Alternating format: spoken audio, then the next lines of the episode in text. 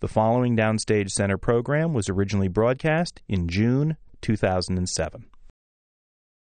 Welcome to Downstage Center, a presentation of XM Satellite Radio and the American Theater Wing. I'm John Von Soosten, Program Director of XM 28 on Broadway. And I'm Howard Sherman, Executive Director of the American Theater Wing. Today we're joined by the gifted actress Marion Seldes. Hi, Marion. Hello. Before we went on, we talked about uh, people reading lists of credits can be so boring. I'm just going to skim some of your credits so our radio audience right. appreciates the work you've done over basically six decades yes. in theater, Broadway, off Broadway as well. Mm-hmm. Certainly shows like your current uh, appearance in Deuce opposite Angela Lansbury. Also shows like Ring Around the Moon, Ivanov, Death Trap, Equus, Father's Day, A Delicate Balance, The Chalk Garden, Crime and Punishment, and Medea. That was your Broadway debut. Yes. You've also taught for decades at Juilliard and then later at Fordham. So, yes. Marion, welcome. Thank you. Thank how, how, do we cover all this in an hour? Let's start with Deuce. Deuce, well, you start with Angela Lansbury as two retired tennis players. Yes, and it's a extremely thrilling experience to play this play with her, not only because she is a great actress and a beautiful actress, but because she's so beloved that when the audience first sees her, when the lights come up, there's like a, something happens in the theater, like an explosion of love, which is uh, transmitted by applause and sort of whooping and sounds. Just, and I interpret it as saying to her, Thank you, thank you for coming back to the theater. Now, the fact that I am there too, I want to thank her because she gives this play a, a, a kind of, I don't know how to say that. Um, they, the, the public want to see it. And I think, and of course I'm extremely biased, that when they leave, they're very glad they have, because it's a kind of um, exploration of two women's lives, women who have been very well known, very famous women, and now are not, and now are forgotten. And one of them, it hurts very much that she's been forgotten, and the other doesn't mind. Well, that's an interesting mm-hmm. situation, isn't it? And then there's also the uh, metaphor of the tennis game with life and I think that sports and theatre are very connected. You are playing a game. It takes a certain kind of energy.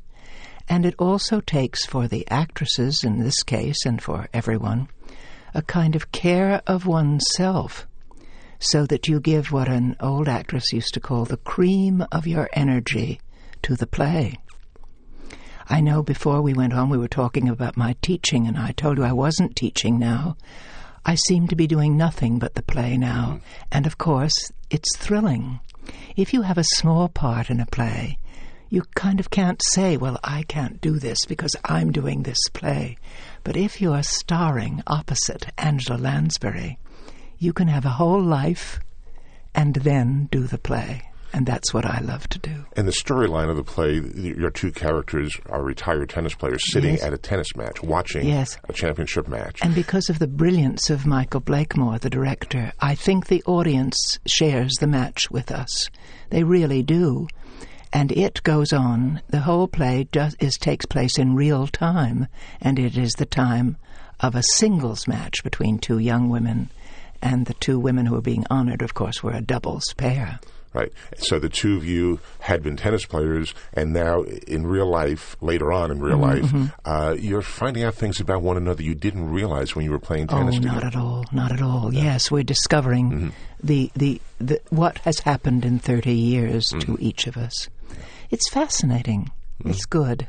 And uh, of course, I'm uh, biased because Terrence McNally is a playwright I love, and he has given me a kind of opportunity in this play, as he did uh, two years ago in a his play called Dedication, to act with people I would never dream of acting with. Mm-hmm.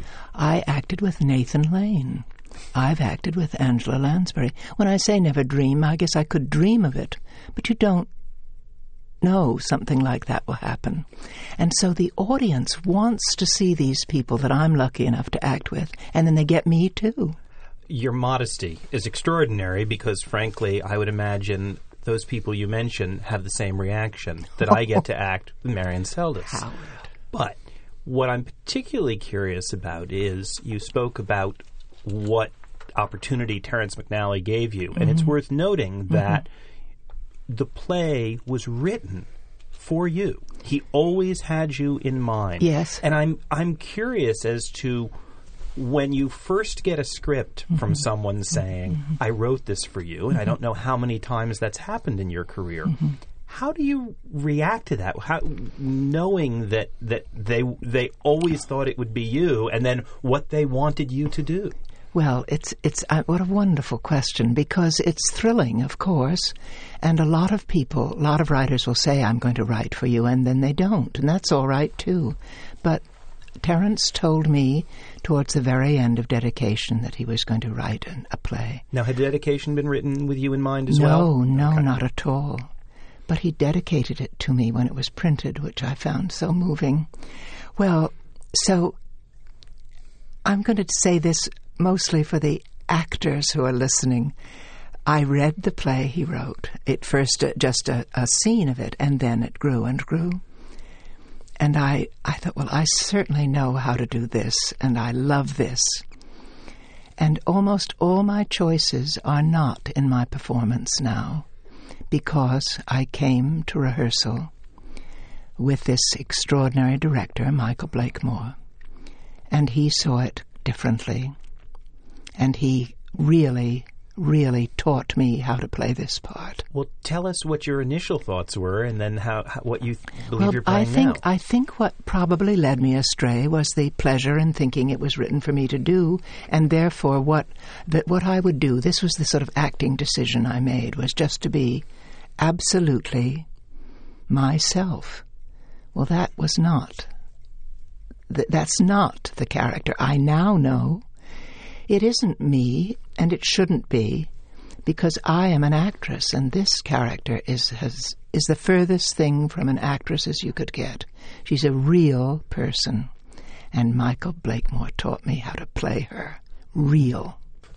During the writing process, you said you were seeing parts of it as it was being developed. Did you have any, any communication with Terrence McNally, any feedback about the character? no, no, no. It's entirely from his uh-huh, head. Uh-huh. He he really is. He's so creative. I mean, I think if I had something to say, he would welcome it. But it would. I don't really think that it is the actor's place to to uh, ask or tell the playwright what to do.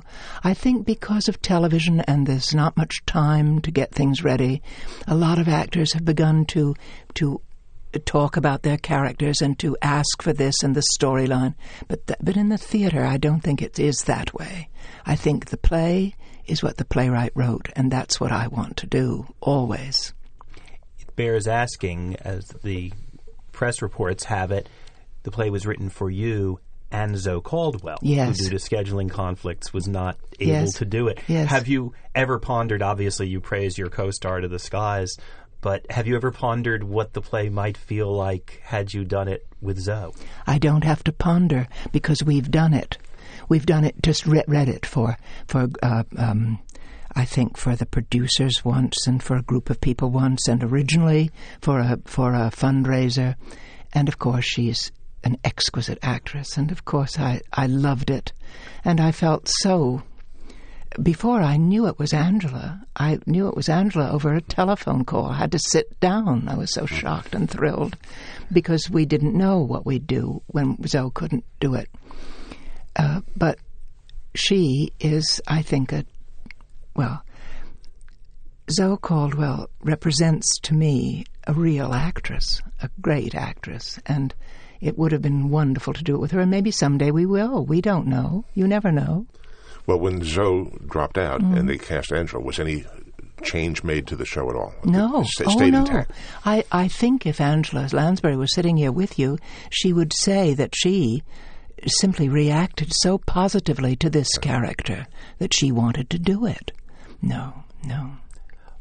as we were talking about Terrence McNally and that you had done dedication and, and now this, certainly you've also had the opportunity to appear in multiple plays by Edward Albee, and we'll talk about your work with him soon.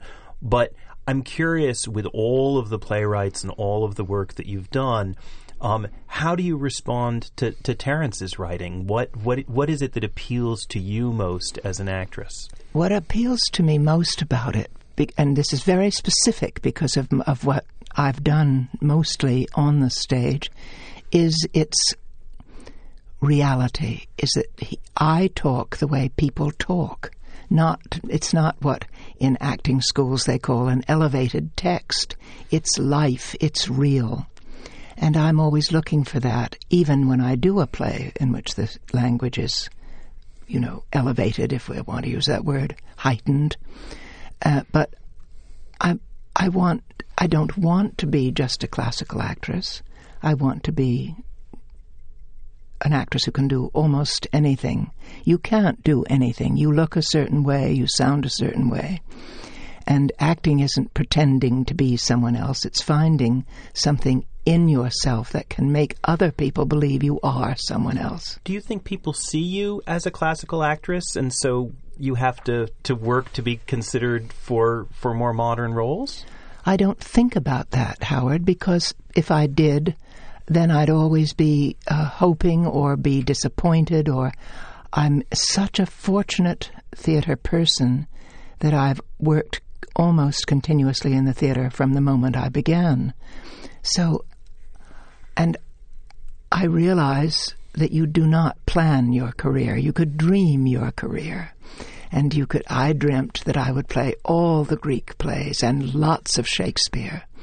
And I think I give the impression that I have, but I haven't. And the audience for those plays has gotten smaller too.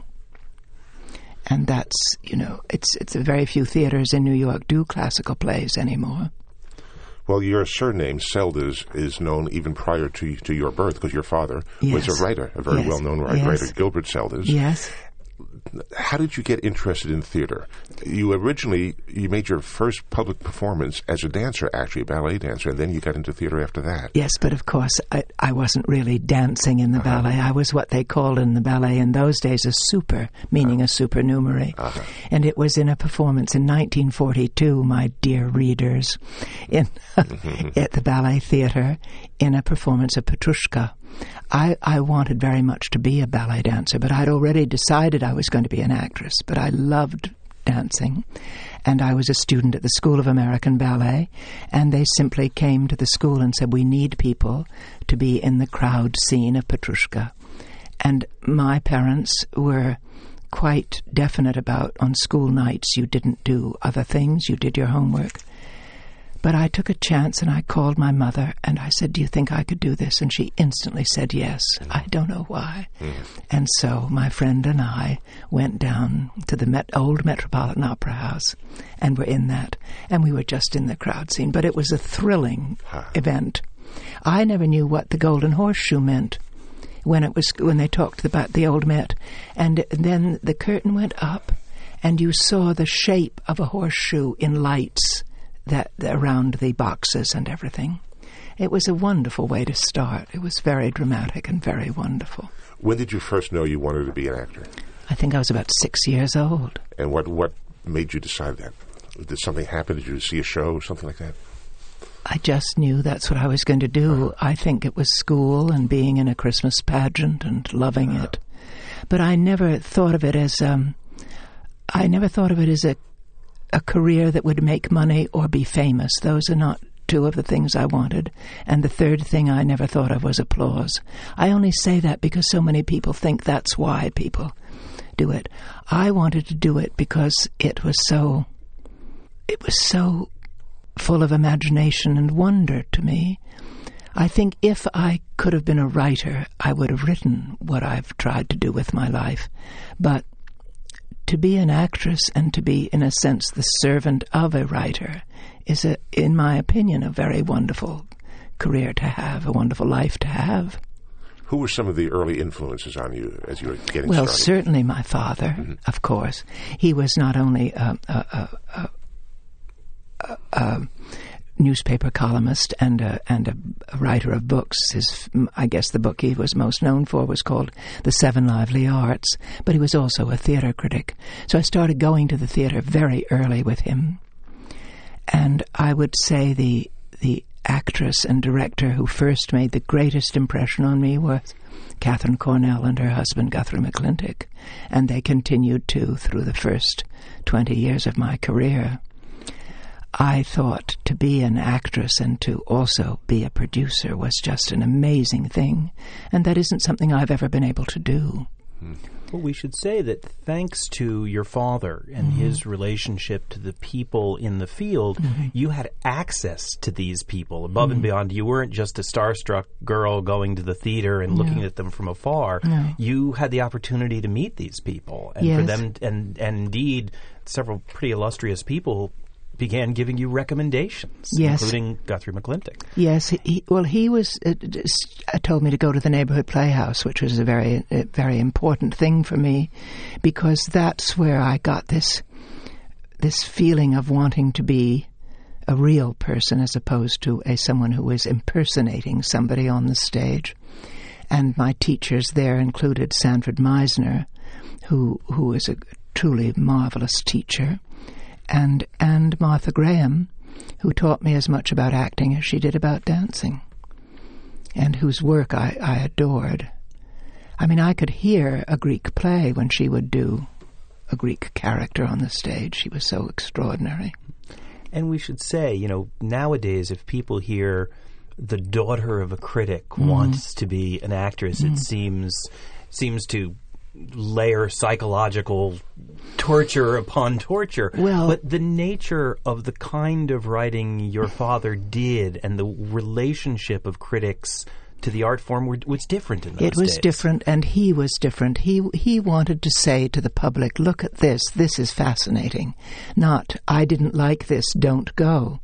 He, he the Seven Lively Arts is a book about the um, the comic strip, the film, the vaudeville. Um, It was the all kinds of, culture. The popular culture, and that uh, he loved, but he loved the theater too. And uh, I don't, I've never thought as the critics as the enemy. I think they are part of the entire experience of being on the stage and saying, Come, look at this. And if you were ever in a play that is not reviewed at all, you'd realize how much you miss them. You need them, they're part of it. Hmm. That's an interesting observation. Well, I Because- believe it. Yeah. Do you, do you read the reviews? I read all the reviews of all the plays, and certainly the ones I'm in, and I read them as they come out, because it it it seems to me I wouldn't turn away from someone as I left the theater who said to me, "I'd love to ask you a question about the play." So, or may I say something? And they might say something negative. Uh, everyone has a right to an opinion. I'm not saying it isn't painful when it's critical, but you have to learn that. That's one of the first things my father said to me. He said, You have to be able to be strong enough to take negative criticism. And when you read or hear that opinion, and it may be not the best opinion, do you mm-hmm. then, how do you react to that? And how do you react to that in terms of your performance? Do you change anything in your performance? No, you mustn't. I mean, then you would be going against the director and the playwright and your other actors. No, you don't change it. And I think you, in an odd way, there's sort of a law of silence in the theater about a bad review. You just don't talk about it. If you've, I've done almost nothing in the theater that I haven't loved to do. And I'm a very faithful person. And I wouldn't stop loving a lover, and I would never stop loving the thing I'm doing until it's over. That doesn't mean I don't have certain ideas that might differ from what I'm actually asked to do, but it's not it's that's not important. If you if you want to be a solo actor, then do a solo show. I want to be part of a, a group of people doing a play. As we discussed when we introduced you, you are now in celebrating the 60th anniversary of your Broadway debut. Um, I'm wondering if you can tell us a little about what the theatrical community felt like when you first came into it, and and how things have changed, both both as someone who's working in it and mm-hmm. just the spirit of it, because people spend a mm-hmm. lot of time mm-hmm. saying, "Oh, it's not like the old days." Well, of course it isn't, nor should it be. but the spirit of it is still marvelous and always will be. The, the biggest change is that it never occurred to me that there wouldn't be five, six, seven, ten plays on Broadway. I never thought of Broadway as a place where people came to see musicals almost exclusively, or that when you read Broadway this or Broadway that in Variety, it was mostly about musicals. I just grew up in a time when Tennessee Williams plays were being done and, and Arthur Miller's early plays were being done and and at the end of the time when Philip Barry and Eugene O'Neill were constantly in the public eye. And the biggest change to me and the most um, well, I don't want to say the word upsetting, but the, the sort of dangerous change to me is that the audience for a serious play seems to have diminished. And my first idea is that it is because it's so expensive. But I don't think it's just that. And I'm not quite sure why. But to be honest with you, I don't spend a lot of time thinking about it because I have this feeling that if you if you keep trying to find out why something doesn't work, you begin to think about it in a different way. For me, the theater works. If the night those thousand people, or in the case of off Broadway, 200 or 99 people come, if that works, then it's wonderful. If the play isn't palatable to the audience and they don't come, you have to live with that not every book sells, not every movie makes a great, great thousands and thousands of dollars. And that's the reality of our profession. Do you, do you suppose the, the popular culture, the change in our culture in the last 60 years since mm. you made your debut, that that has caused Broadway to change you mean television, because of the television, of television, mm-hmm. the, the so-called MTV generation? Well, I don't know. I, I, I mean, of course, when movies first came out, they, they were terrified that the theater would suffer, and I don't think it has. I think if I could live another 60 or 70 years or 80 years, that I would see a, a sort of a that, that a circle had come round again. Mm-hmm. I, I, I think there will always be theaters. They may not always be on Broadway. I think the off Broadway theater is a thrilling and wonderful world. One year I was an Obie judge, and I learned so much that year. I learned to see talent I didn't know existed, and all my faith came back. Well, let's jump back now because the opportunity to go through your career and talk about your work and the amazing people you worked with. You certainly set a high bar for yourself. Your your Broadway debut starred Judith Anderson. Yes. And very shortly thereafter, you were in a production with John Gielgud. Well, John Gielgud directed Medea, oh. you see, and played Jason in the beginning of oh. the run. He and Judith had done Hamlet together many years before. She played the Queen, of course, and he was the Hamlet. I don't think he wanted to play Jason, but he was so dear. He, he, he wanted to honor her by playing it, and he did. And so I got to know him. And um, and he cast me in it after all. I had no lines when I made my Broadway debut. I was a servant to Medea. I had nothing to say, but I was an understudy. And then when it went on tour, I acted in it. And I also acted in a play called Tower Beyond Tragedy with Judith. I played Electra, and she was Clytemnestra in that. I was in Come of Age with her. So there are a lot of times when I've been with someone longer than just one play. And that's marvelous because you build up a relationship and a trust. But being in that play and and having told you that I wanted to do the Greek plays was marvelous. And I was fearless in those days. When we'd have understudy rehearsal, I'd play Medea. And finally, one day, about three years later, I played Medea in, in a, a summer theater once. So I played it. I've had that experience mm. to play that part. And I was thinking too, if if you look at in a sense what they call my credits, if you just if you didn't look at my name and you looked at the people I've worked with, you would think, well, she ought to be good because she should have learned something from every play she's been in. Hmm. And I feel that I am still a student. So, who do you think? Talk about some of the people you think you have learned from. Well, Gielgud certainly. What do you think you do?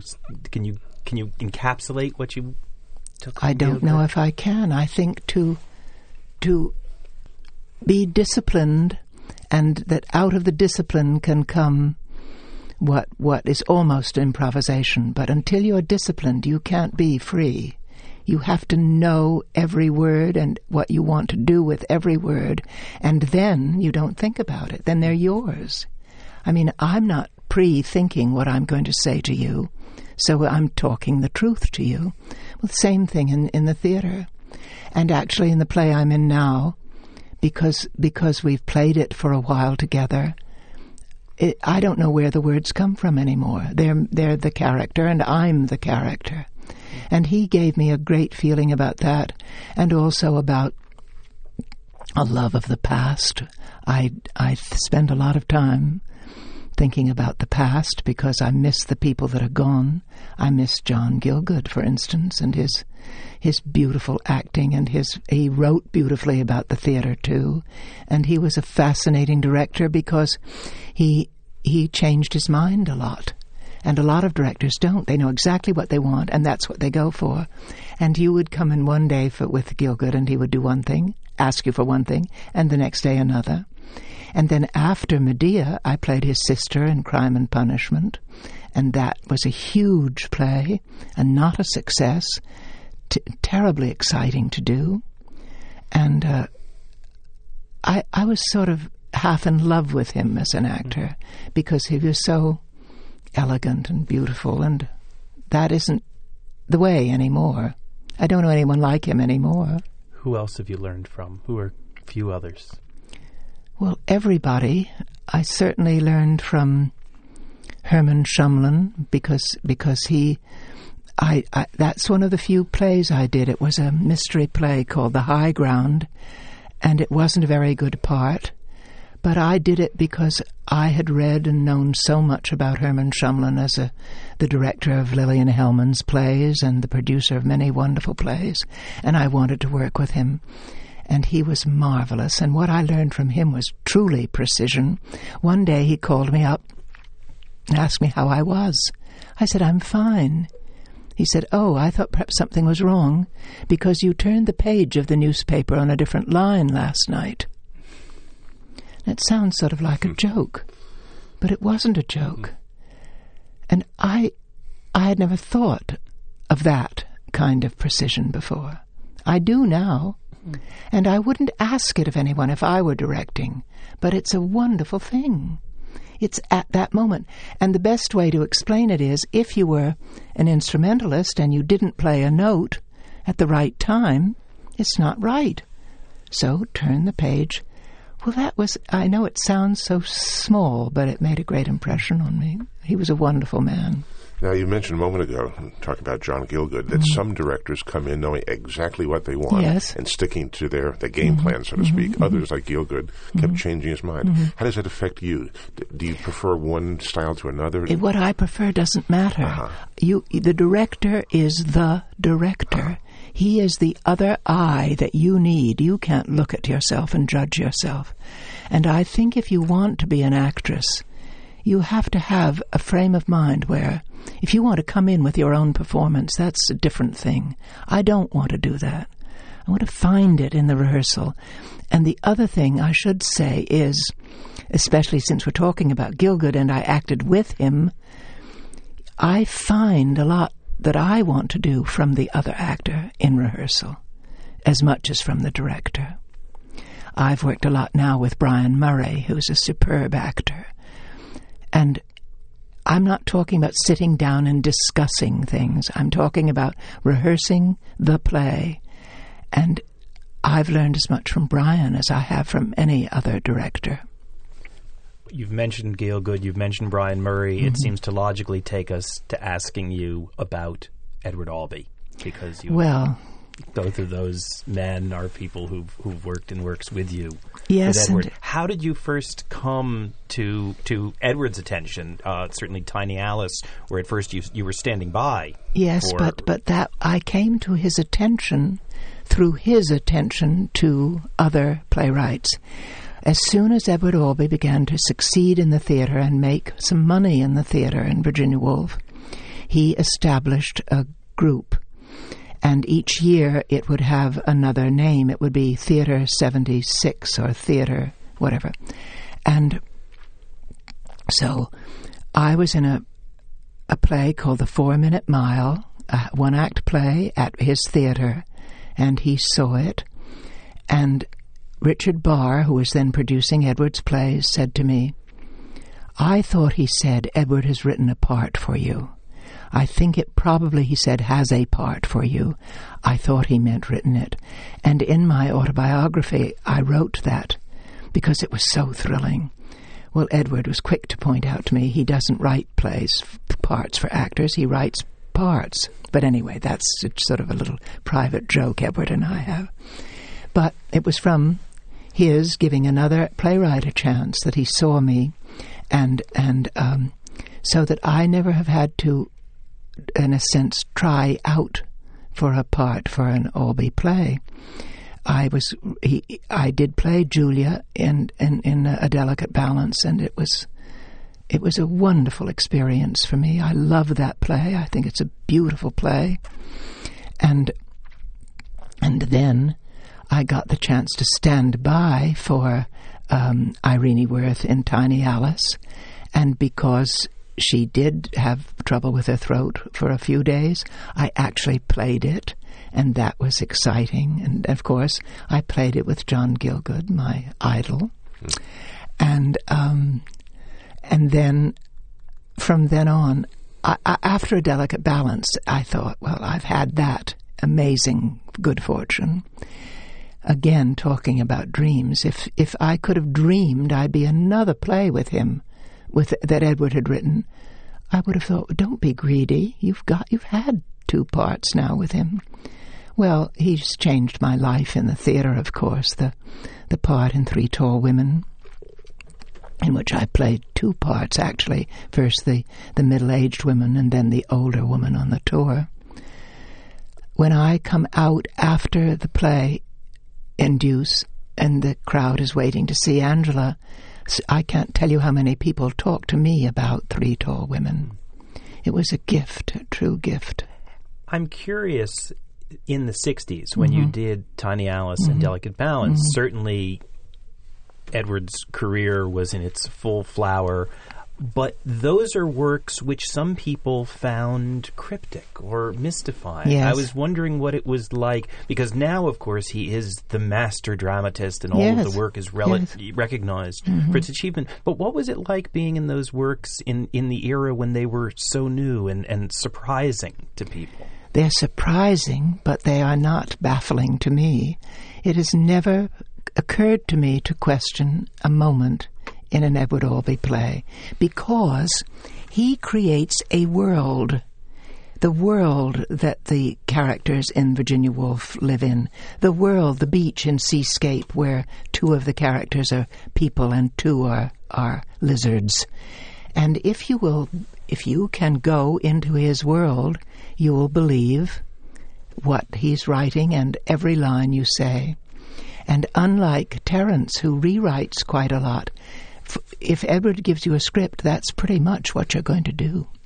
It's he's carefully, carefully worked on it, edited it, and there doesn't seem to be an extra word.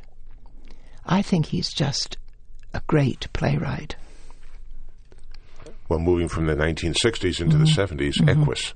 Tell well, us a little Equus, bit about that Equus. Yeah. I I adored doing that. Uh-huh. Now, there was a play that was recreated from the London production.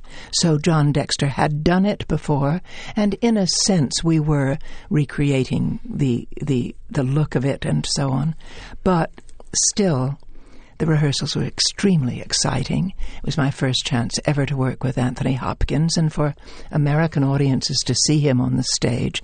Now he's a famous, famous film actor, but he is a miracle on the stage. Was that his first New here, York? Uh, here, yes, yeah. yes.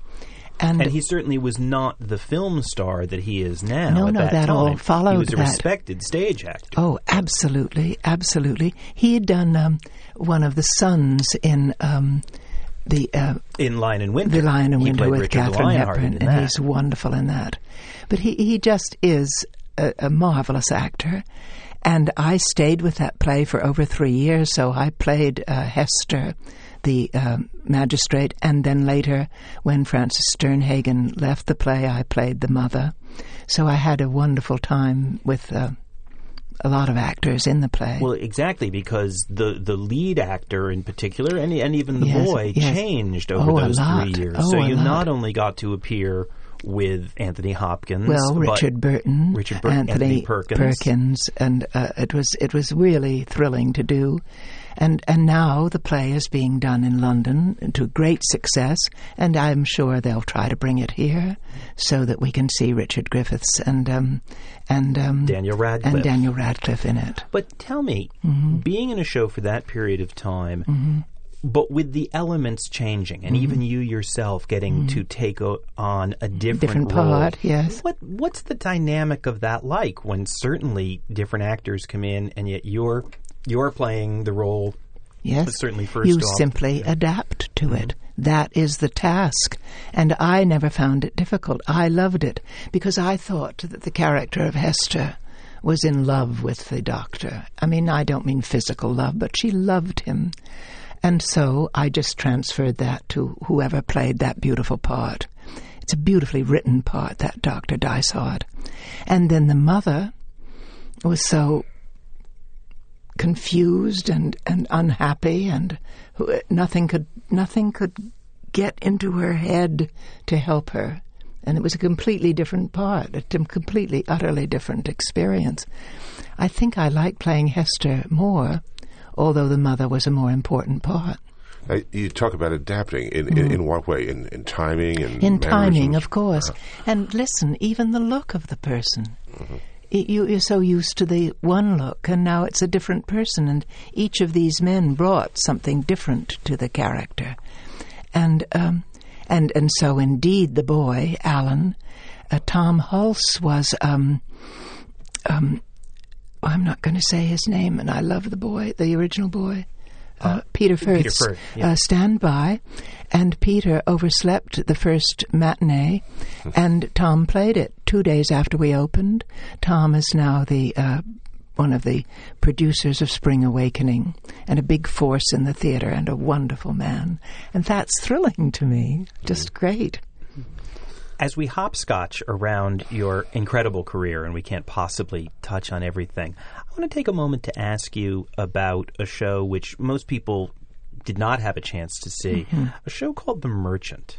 That you Mm-hmm. Yes, did. by Arnold Wesker. And I ask about Mm-hmm. it because it was a famously troubled production Mm-hmm. in which ultimately the leading actor, Zero Mostel, passed away uh, Mm-hmm. during the course of its its tryout coming Mm-hmm. in. And Arnold Wesker has written a book Mm-hmm. detailing his views about that production. Mm-hmm. I just wanted to ask you what have you read that book first of all? Of course, I've read that book. And and what's your perspective on on that? What what is it what is it like to be in a production that is is fairly clearly troubled? Well, it isn't troubled until the trouble starts, of course, and the rehearsals were wonderful. And Zero Mostel, whom I knew anyway before we went into rehearsals, was such a fascinating and, and multifaceted man, and so funny, and so sexy, and so outrageous, and so f- just, you just couldn't wait to get to rehearsal. Well, when he became ill and died, in a in a sense the production had to die too because they nobody wanted to come in for him they asked a lot of very popular and famous people who were famous for comedy as well as being good actors and nobody wanted to do it but i think for arnold he he he he's never stopped loving that play and wanting it to have a success. I loved it because it gave me a second chance to work with uh, John Dexter on a play he had not done before. And in fact, we were planning to do another play together. And of course, it's awful when you're older and you do survive people. John is gone too. A lot of the people that I adored in the theater, I've outlived. And I miss them, and I'm grateful to them. But uh, we were going to do uh, either King Lear with Richard Burton, who's also gone, of course, or The Seagull. We were talking about a lot of things we were going to do. And, you know, sometimes when I'm in a play, people say, What are you going to do next? And I don't care what comes next. I want to do this. But, but the idea that I would work with John Dexter again thrilled me. And I'm sorry that never happened. Hmm. Well, speaking of things coming next, Equus was a big hit. He had a long run in that. The Three next years, yes. big hit show that you were in was Deathtrap, which was 1978. Yes. Well, no, earlier than that. Did it start in 78? Yeah, it started in February of 78, my notes Oh, show. I guess you're right. Well, um, I, w- yes, I was in that in the theater where I'm now in Deuce, in a better dressing room, of course. um, I, I was in that for a long time, almost five years. Well, we should say a record-setting run because you did it continuously without missing a performance for the, Well, for four I years. I always say to people that I don't miss school or I, I wouldn't miss this. I tend to show up. And I, I think it's a terrible thing if you don't. I mean, if you're really sick, of course you can't. But um, again, in Deathtrap, the the um, the leading man constantly changed, and a lot of the other characters did too. so I was never in a. I was. It, it's never a repeating uh, in for me that that you do the play again. You do it if possible. There's a wonderful expression that William Gillette, a great uh, famous American actor, had. You you try to preserve the illusion of the first time, and that's the key to being in a run that goes on for a long time. It's always the first time for the audience, so it better be for you too. And I don't find that difficult. But in Deathtrap, because of the construction of the play, and Mm-hmm. I guess I say this thinking there are some people now who don't know it, so I hope I'm not giving away much. Your character uh, was confined to the first act. Yes. So you had an hour or so every evening to Mm-hmm. wait for your curtain call. I never waited. I went and saw other plays. Everyone on the street knew me and they'd let me come. I mean, I saw things that everyone was dying to see. I only saw half of them, but I saw it. And the other night, I saw this, not m- m- the matinee, I saw the final uh, half of uh, Coram Boy. I'm insatiable to see other things. The only disadvantage of being in a, in a success is that you can't see your colleagues in other things. But I, I also had written a book or was writing a book, and I finished the book. I think when we were still in the Merchant, and but you don't really finish it. And then I added and added, and I had a wonderful editor who helped me, and I was very shy about writing. Not, I'm not shy about acting, but I couldn't sort of give it to anyone to type. So I had a, a dressing room, and that uh, was. Uh, had a little extra room to it, and I put the typewriter there.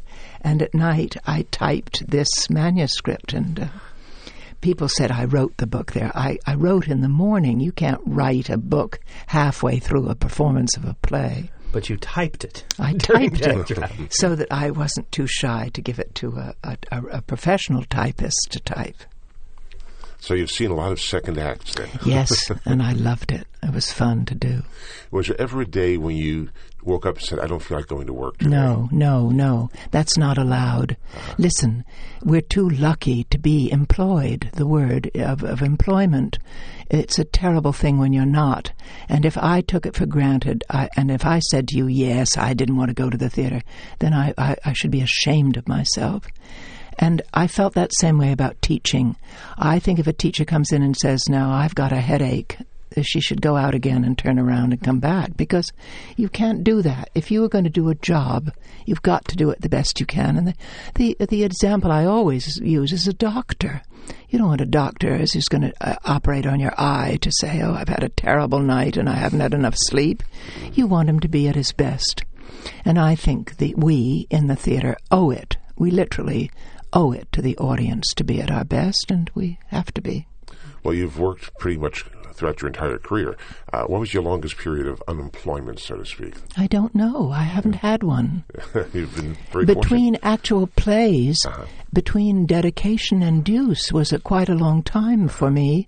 Although I've done, I've done four films, two short independent ones, and two big, uh, big movies, and none of them have been shown. So God is saying to me, "Stay in the theater." And you've done a lot of television work, a lot of radio work, a lot Yes. of CBS Mystery Theater radio Yes, work, yes, and Hallmark Hall of Fame on TV. Yes, oh, of- you know everything. A lot of work over the years, not just on stage. No, no. And I do a lot of uh, things now, like uh, Food for Thought, which I love, and the Shaw Project down at the Players, where you where um, David Staller is doing every play that Shaw wrote. And um, the Food for Thought is a lot of plays, one acts, and sometimes it's um, narrative, but I love doing that too. And I find that the audiences there are so ready to listen. They they are so attentive because a lot of them can no longer afford to go to the theater. They're women who would go to a matinee as second nature 40 years ago, and now it's beyond their their ability to get there or who don't want to. And so it's it's a, a wonderful audience there. I love to do that. Well, speaking of audiences, we, we spoke earlier on about the fact that you know plays on Broadway are are not seen in the volume that they were. No. and we've been hitting the highlights of your career and talking about Broadway, but it it certainly bears mentioning you have done extensive off Broadway work as well. Oh, yes, oh, yes, and I love it. I've had better parts there. I mean, I have such a good part in Deuce. I have a leading part in a play. But um, in that book called The Bright Lights, which I wrote, you will see that I, I refer to myself as a supporting actress, and because I'm always doing that. But when you start out to be an actress and then later when you go into summer stock, you play the leads. You don't dream of being in the corps de ballet when you study ballet. But I've had wonderful parts off Broadway and and I don't I think that the standard is just as high. The critics are just as uh, critical or not, as the case may be. And I think that it, uh, the off-Broadway theater is feeding the Broadway theater with playwrights and actors. I don't know what we'd do without it.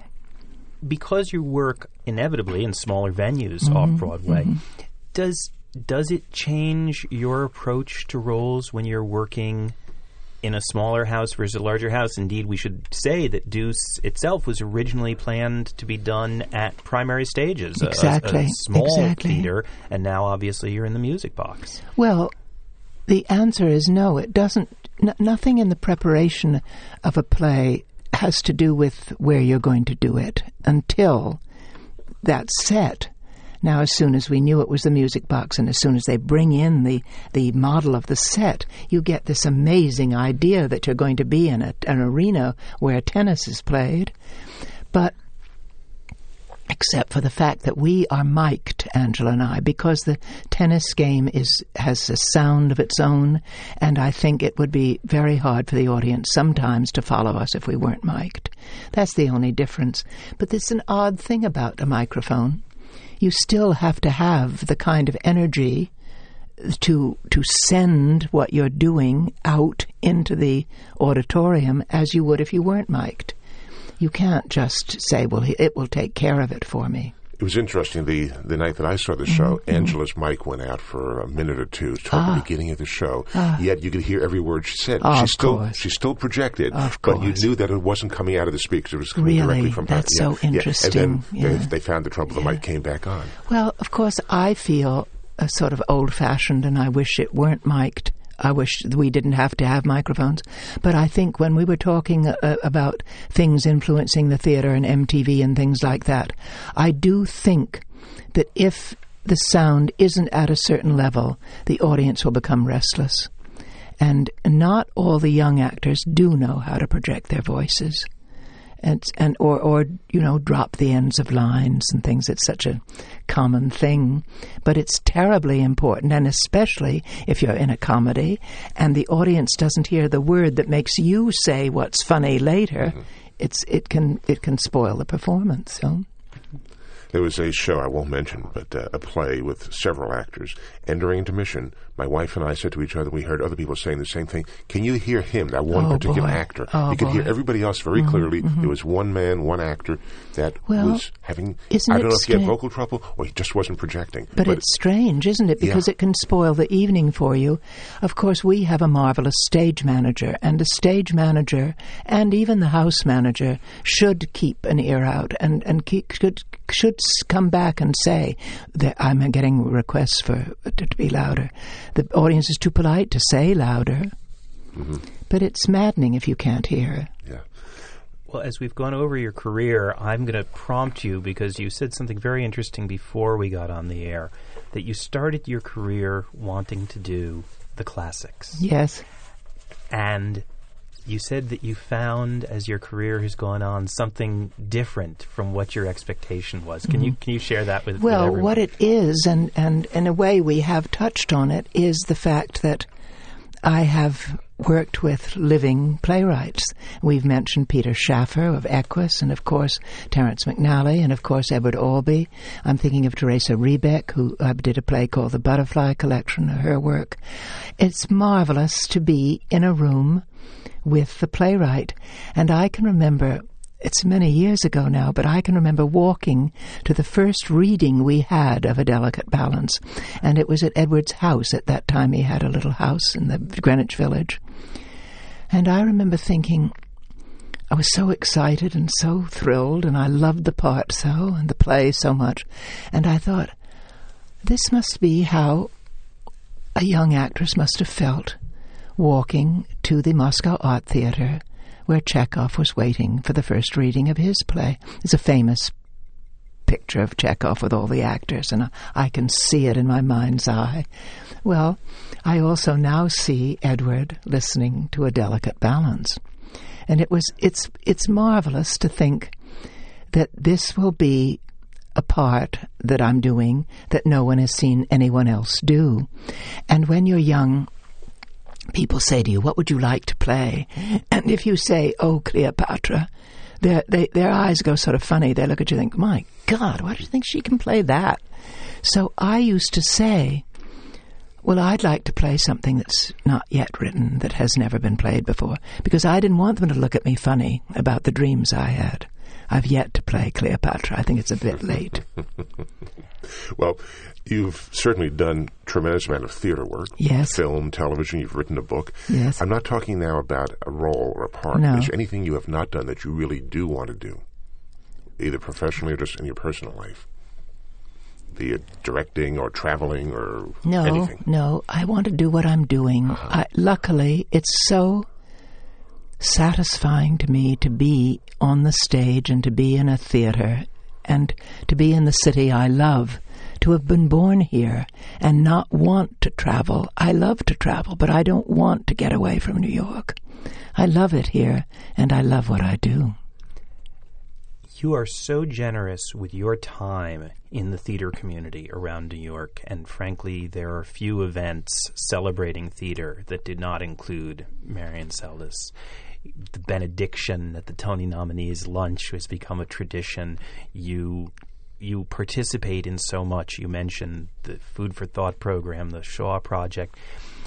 As someone who really is now the first lady of New York theater, I want to ask you what are the things that you think the next generation of actors should keep in mind? Because you set such an example. But what are the things that aspiring performers or, or, or people just starting out should keep in mind about how to have a career that sustains over 60 years? Well, I can only talk about theater because I haven't really, although you've been kind to say so, I haven't really had success in the other fields so much. I've had work that I've liked to do, and I think I'm still learning how to do on film and so on. But I would say that you have to love the work as much as or more than anything else in your life. And that is not to say not to live a full life, because you won't be an interesting actor if you don't. But you have to focus, you have to you have to want it enough that, so much that, it is never a sacrifice. You don't give up anything to be in the theater. You you you have the chance to give back. To give the theater to other people. And I think if someone were lucky and wanted it as much as I do, I don't know if people still do, I would just say, good luck. You're lucky. And we have been very lucky over the last 60 years to see Marian Seldes on stage, on screen, on the small screen, on radio, and now here today on Downstage Center. Oh, thank you. Marian, thanks so much for being with us today. It's been lovely to be with you both. Thank you, Marian. For the American Theater Wing, I'm Howard Sherman, reminding our listeners that these programs and all of the educational and media work of the American Theater Wing, hundreds of hours of it, is available online, on demand, for free from our website, www.americantheaterwing.org. And for XM Satellite Radio, I'm John Von Soosten for Downstage Center. That is a wrap, and thank you. The American Theater Wing encourages all of our podcast fans to share our programs with friends and colleagues, but we remind you that any commercial distribution, commercial use of our programs, or program modification is prohibited without our express permission. We appreciate your cooperation and invite you to contact us with any questions. Thanks for listening. If you're enjoying the podcasts of Downstage Center, Help us in our efforts to share the best in theater with listeners everywhere by writing a review for iTunes or for your favorite podcast directory. Thanks so much.